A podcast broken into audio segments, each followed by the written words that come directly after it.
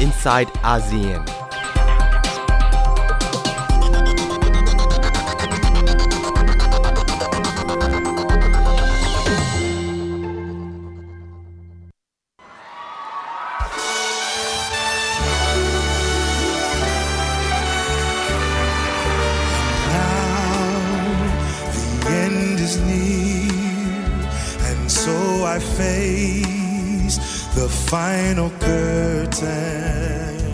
My friend, I'll say it clear. I'll state my case, of which I'm certain. I've lived a life that's full. I've traveled each and every highway and more,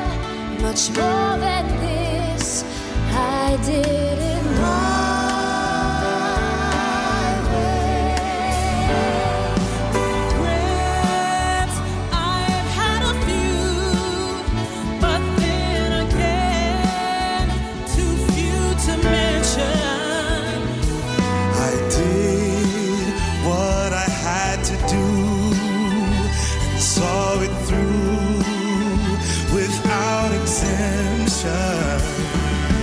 did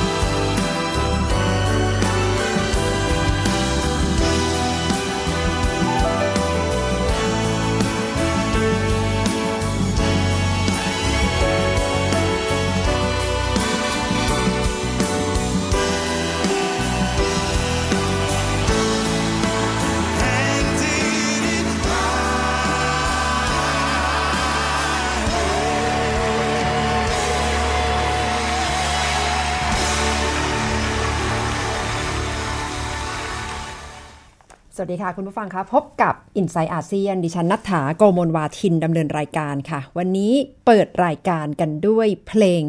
My Way พาคุณผู้ฟังย้อนกลับไปเข้าสู่บรรยากาศในคืนงานเลี้ยงสุดหรูนะคะเพื่อที่ต้อนรับประธานาธิบดีโดนัลด์ทรัมป์และสุภาพสตรีหมายเลขหนึ่งมาเลนีทรัมป์เต้นรำเปิดงานกันอยู่บนเวทีค่ะคุณผู้ฟังถ้าติดตามกันก็คงจะจำกันได้นะคะภาพที่โดนัลด์ทรัมป์เต้นรำกับภริยาซึ่งก็คือสุภาพสตรีหมายเลขหนึ่งค่ะพร้อมๆกับที่มีคำถามมีคำวิพากษ์วิจารณ์ว่าทำไมทำไมโดนัลด์ทรัมป์เลือกเพลงนี้ถ้าในแง่ของความหมายของเพลงก็คงจะไม่น่าแปลกใจเท่าไหร่นะคะเพราะว่าเป็นที่รับรู้ว่าโดนัลด์ทรัมป์อยากจะทำอะไรก็ต้องทำมีแนวทางมีหนทางเป็นของตัวเองแต่ถ้าไปถามที่ปรึกษาของโดนัลด์ทรัมป์บอกว่าอาจจะไม่ค่อยสบายใจเท่าไหร่นะคะเพราะว่าแค่ประโยคแรกของเพลงนี้ก็มีปัญหาแล้วเพราะว่าขึ้นต้นว่า and now the end is near ก็หมายความว่าขณะนี้กำลังใกล้จะถึงจุดจบแล้วทั้งๆที่เป็นคืนแรกของการเริ่มต้นทำงานในฐานะประธานาธิบดีสหรัฐคนที่สี่สิบห้าค่ะแต่สำหรับโดนัลด์ทรัมป์ที่มีเวเป็นของตัวเองหรือมีแนวทางเป็นของตัวเองก็คงจะไม่กังวลนะคะสำหรับเนื้อหาหรือว่าความหมายของเพลงเพราะว่าที่สุดแล้วเป็นเพลงคลาสสิกค่ะร้องโดยแฟรงค์ซินาตราและทำให้ได้รับรู้ว่านี่แหละคือแนวทางที่เขาต้องการและต้องย้ำกันอีกครั้งว่าโดนัลด์ทรัมป์เป็นประธานาธิบดีที่สาบานตนรับตำแหน่งในวัยเจ็ดสิบปีซึ่งถือว่าอายุมากที่สุดสำหรับคนที่ขึ้นเป็นประธานาธิบดีสหรัฐนะคะวันนี้จะชวนคุณผู้ฟังคุยและเข้าใจเพื่อที่จะประเมินนโยบายเศรษฐกิจของโดนัลด์ทรัมป์นะคะช่วงนี้ดิฉันได้นัดท่านอาจารย์อนุสรณ์ธรรมใจไว้นะคะท่านเป็นรองอธิการบดีฝ่ายวิจัยและบริการวิชาการมหาวิทยาลัยรังสิตเป็นนักเศรษฐศาสตร์ชั้นนำของประเทศไทยค่ะสวัสดีค่ะอาจารย์อนุสรณ์ค่ะสวัสดีครับดร.ณัฐฐาครับสวัสดีครับท่านผู้ฟังนะครับค่ะขณะนี้เรากำลังอยู่ในรายการ Insight อาเซียนนะคะเกริ่นไปประมาณนึงนะคะเกี่ยวกับนโยบายเศรษฐกิจของโดนัลด์ทรัมป์เมื่อคืนนี้ค่ะอาจารย์ดิฉันติดตามเรื่องของดัชนีดาวโจนส์ตั้งแต่เปิดตลาดจนปิดตลาดไม่ตกเลยนะคะ สองหมื่นหกสิบ กว่าจุดตอนที่ปิดตลาดไปทำไมถึงเกิดกระแสตอบรับกันอย่างยินดีปรีดาขนาดนี้คะสำหรับตลาดหุ้นในสหรัฐนักลงทุนเพราะว่าตั้งแต่โดนัลด์ทรัมป์ได้รับตำแหน่งกระแสการลงทุนในตลาดหุ้นไม่ตกเลยค่ะอาจารย์คะก็มีสาเหตุหรือปัจจัยหลายประการด้วยกันนะครับประการแรกก็คือข้อเสนอทางนโยบายของโดนัลด์ทรัมป์เนี่ยเป็นข้อเสนอที่ให้ประโยชน์กับภาคธุรกิจค่อนข้างชัดเจนโดยเฉพาะการลดภาษีในอัตราก้าวหน้ามากๆคือสมมุติว่าบริษัทจดทะเบียนเนี่ยในตลาดหลักทรัพย์เนี่ยแม้ผลประกอบการจะไม่ดีขึ้นเลยนะครับแต่ก็สามารถที่จะได้ลดหย่อนภาษีคือคือเสียภาษีน้อยลงอ่ะพูดง่ายๆคืออยู่ดีๆได้เงินสดเพิ่มเข้ามาจากการลดภาษีนะครับส่วนที่สองเนี่ยมันเป็นผลจากการที่โดนัลด์ทรัมป์เนี่ยได้ประกาศนโยบายการลงทุนขนาดใหญ่โดยเฉพาะโครงสร้างพื้นฐานซึ่งสหรัฐอเมริกาเนี่ยก็ไม่ได้มีการลงทุนมานานแล้วนะครับประการที่สามคือลัทธิกีดกันทางการค้าหรือแนวคิด American First เนี่ยถ้าคิดแบบผิวเผินเนี่ยนะครับคิดระยะสั้นเนี่ยโดยเฉพาะในในช่วงแรกๆเนี่ยตลาดการเงินนักลงทุนต้องตอบสนองในทางบวกอยู่แล้วก็คงจะหวังว่าบริษัทอเมริกันเนี่ยคงจะได้ประโยชน์เต็มที่นะจากนโยบายเหล่านี้นะแต่ว่าถ้ามองไประยะยาวแล้วเนี่ยเนื่องจากว่าการที่มีแนวคิดแบบนี้เนี่ยมันเป็นแนวคิดที่สวนกระแสกับโลกาภิวัตน์ไร้พรมแดนผมไม่มั่นใจว่าบริษัทอเมริกันเนี่ยจะยังคงสามารถที่จะรักษาขีดความสามารถในการแข่งขันได้ดีหรือไม่หรือในแง่ของการที่จะทำให้ต้นทุนการผลิตเนี่ยแข่งขันได้หรือไม่นะครับค่ะแต่เห็นระยะสั้นนี่นักลงทุนในตลาดหุ้นตอบรับกันดีขนาดนี้พร้อมๆกับที่โดนัลด์ทรัมป์ออกมาทวิตแสดงความยินดีด้วยนะคะที่ดัชนีดาวโจนส์ขึ้นไปถึงระดับ สองหมื่น เป็นครั้งแรกในประวัติศาสตร์ถ้ามองอีกด้านคนอาจจะสงสัยว่าเอ๊ะปั่นหุ้นหรือเปล่าคะอาจารย์ เอ่อก็คงจะไม่ไม่ถึงขั้นนั้นเพราะว่าผมผมไม่ไม่ค่อยเชื่อว่ารัฐบาลหรือคนใดคนหนึ่งเนี่ยจะจะสามารถที่จะเอาชนะพลังของตลาดได้คือคือคืออาจจะมีผลอยู่บ้างต่อหุ้นบางตัวอย่างเช่นเวลาโดนัลด์ทรัมป์ให้สัมภาษณ์แล้วหุ้นบางหุ้นบางตัวตกลงไปถูกไหมฮะหรือหุ้นบางตัวขึ้นมาอย่างเช่นเขาบอกเขาจะยกเลิกโอบามาแคร์ซึ่งมันไม่เป็นผลดีกับคนยากคนจนผู้มีรายได้น้อยแต่ว่าบริษัทที่เกี่ยวกับการแพทย์เกี่ยวกับอินชัวรันซ์เกี่ยวกับเวชภัณฑ์เนี่ยอาจจะได้ประโยชน์เพราะมันหมายถึงธุรกิจที่ที่มากขึ้นเพราะว่าบริการโดยรัฐบางอย่างมันจะถูกตัดไปถูกไหมครับค่ะก็ก็หุ้นก็ขึ้นมาทีนี้เวลาเขาให้สัมภาษณ์บางครั้งเนี่ยก็ไปให้สัมภาษณ์วิพากษ์วิจารณ์บางบริษัทเช่นจะไม่ซื้อสินค้าไม่ซื้อผลิตภัณฑ์จากบริษัทนี้นะขอให้ไปทบทวนทบทวนการจัดซื้ออะไรเงี้ยอย่างอย่างพวกบริษัทที่ที่เกี่ยวข้องกับการผลิตการบินสายการบินทั้งหลายถูกไหมฮะก็ก็อันนี้ก็ก็มันมีผลระยะสั้นแค่นั้นก็แสดงว่าระยะยาวเขาคงเขาคงไม่ได้เปลี่ยนแปลงทิศทางตลาดอะไรได้นะแล้วประเด็นต่อมาก็คือว่าผลของการที่เศรษฐกิจมันฟื้นเนี่ยแล้วก็ตลาดหุ้นมันทะลุ สองหมื่น จุดเนี่ยนะครับส่วนหนึ่งเนี่ยมันเป็นผลจากผลงานของโอบามาด้วยนะและเป็นผลงานของเยเลก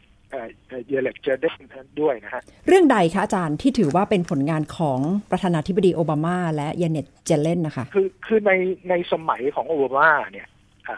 สมัยของโอบามาเนี่ย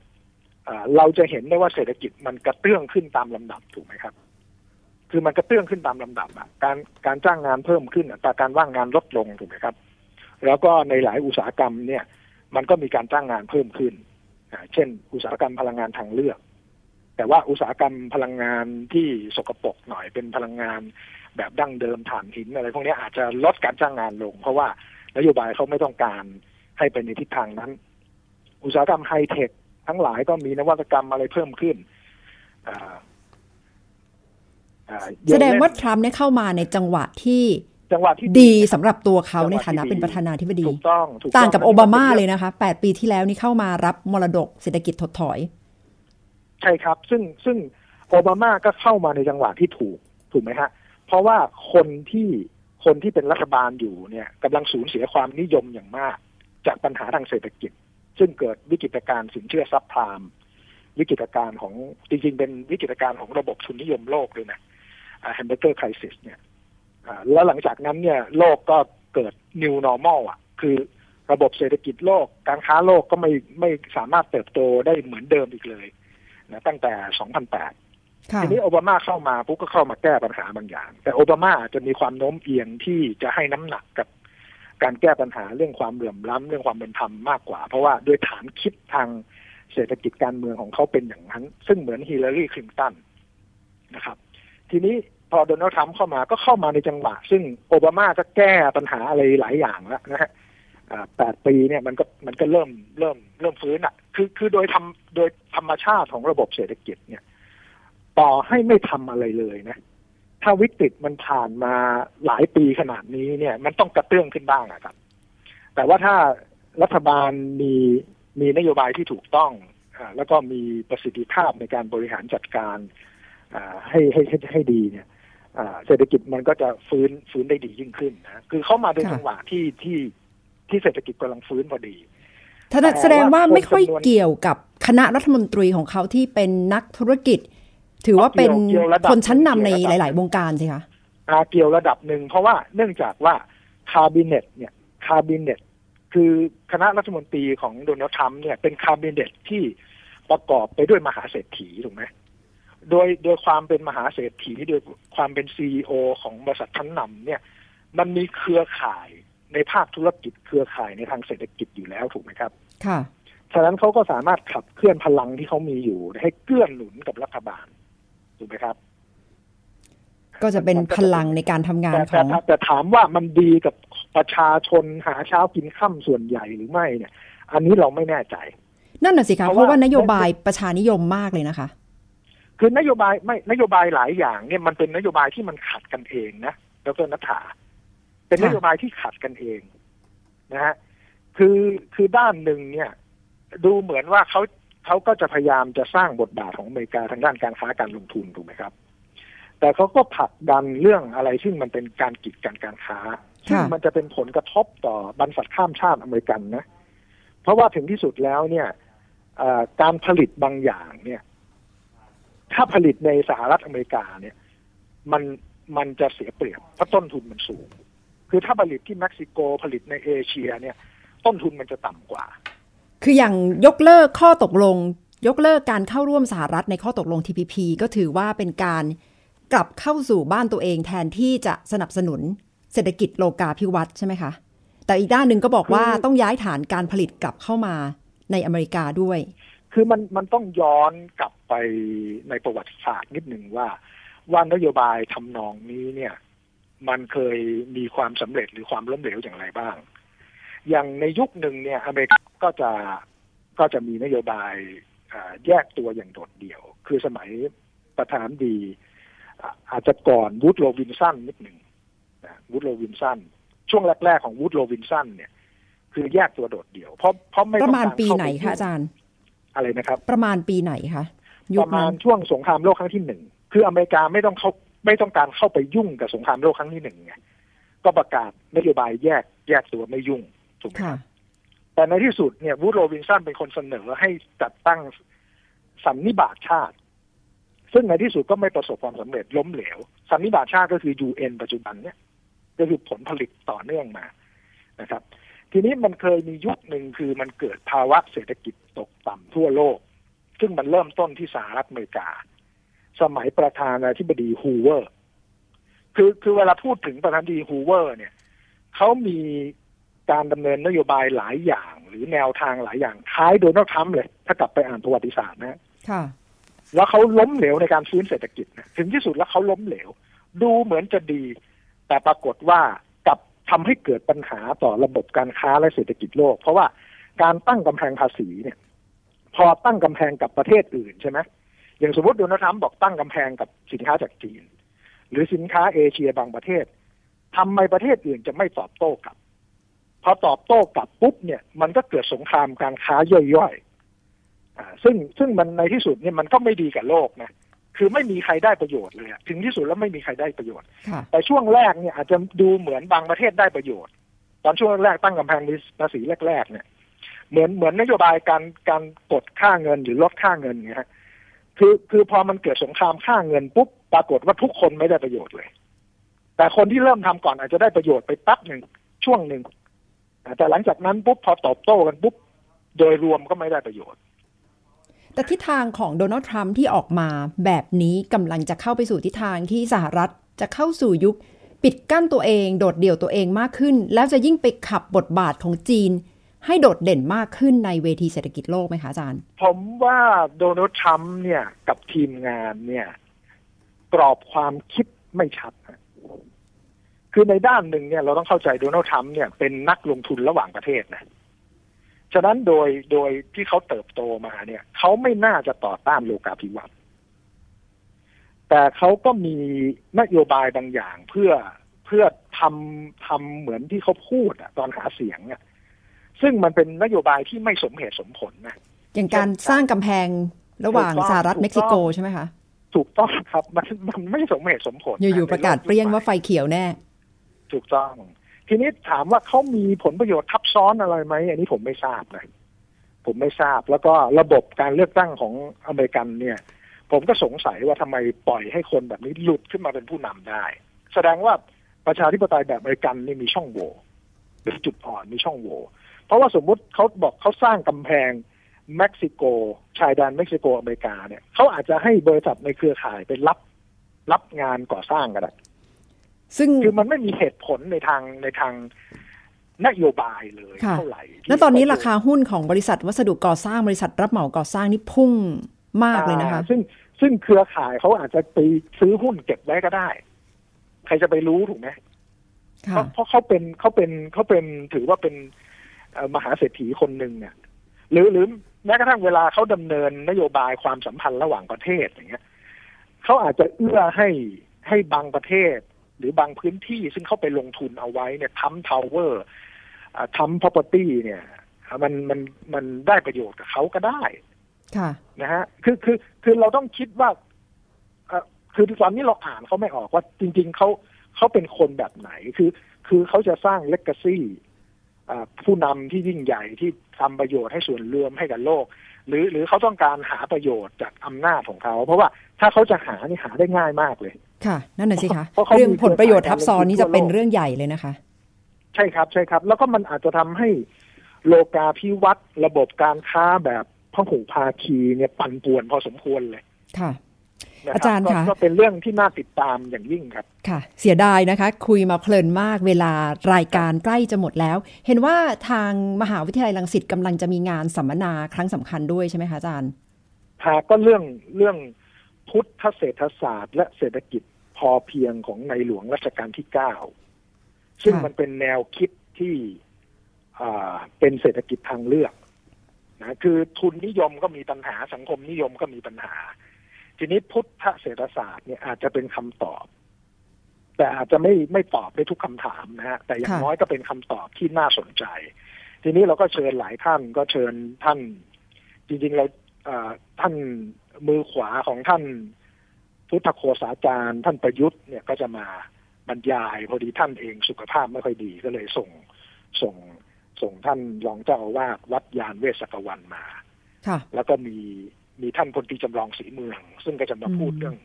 คุณธรรมกับการบริหารประเทศเพราะว่าเราก็เห็นอยู่ว่าวันนี้ข่าวล่าสุดเนี่ยประเทศไทยดัชนีคอร์รัปชันเนี่ยตกล่วงมาตกลงไปอีกแล้วนะคะอันดับใช่ครับแล้วก็มีปัญหาอื้อฉาวเรื่องสินบนอะไรเยอะแยะเต็มไปหมดก็คือจริงๆเราเราต้องการผู้นำที่ที่ยึดถือคุณธรรมแล้วก็ยึดถือประโยชน์ของประเทศนะฮะคือคือเราต้องการคนที่ไม่ใช่มือถือสากปากถือศีลนะครับงานสัมมนาวันไหนคะอาจารย์คะวันที่เจ็ดกุมภาพันธ์เจ็ดกุมภาพันธ์ที่มหาวิทยาลัยรังสิตนะคะใช่ครับค่ะเสียดายนะคะเวลาหมดเดี๋ยวจะดิฉันจะส่งข้อความไปทาง Facebook นะคะเพื่อที่จะให้เป็นเป็นการประชาสัมพันธ์งานสัมมนาพุทธเศรษฐศาสตร์นะคะก็ช่วยๆกันครับประเทศชาติก็ช่วยๆกันขอบพระคุณดรณฐานะครับค่ะขอบพระคุณอาจารย์อนุสรณ์ค่ะที่ร่วมรายการ Insight อาเซียนในวันนี้ประเมินนโยบายเศรษฐกิจของโดนัลด์ทรัมป์ขอบพระคุณค่ะอาจารย์ได้เวลานะคะคุณผู้ฟังคะสำหรับ Insight อาเซียนวันนี้ทั้งฟังกันทางวิทยุและถ่ายทอดสดๆทาง Facebook Liveรับทราบกันไปนะคะถึงการประเมินแนวทางเศรษฐกิจของประธานาธิบดีสหรัฐโดนัลด์เจทรัมป์ระยะสั้นดูเหมือนจะมีพลังขับเคลื่อนทางเศรษฐกิจโดยเฉพาะในตลาดหุ้น Wall Street ดัชนีดาวโจนส์ขึ้นไปแตะระดับสูงที่สุดเท่าที่ไม่เคยเกิดขึ้นมาก่อนในประวัติศาสตร์นะคะแต่ระยะยาวคงจะเป็นคำถามตัวใหญ่ๆว่าจะส่งผลดีกับระบบเศรษฐกิจของประเทศ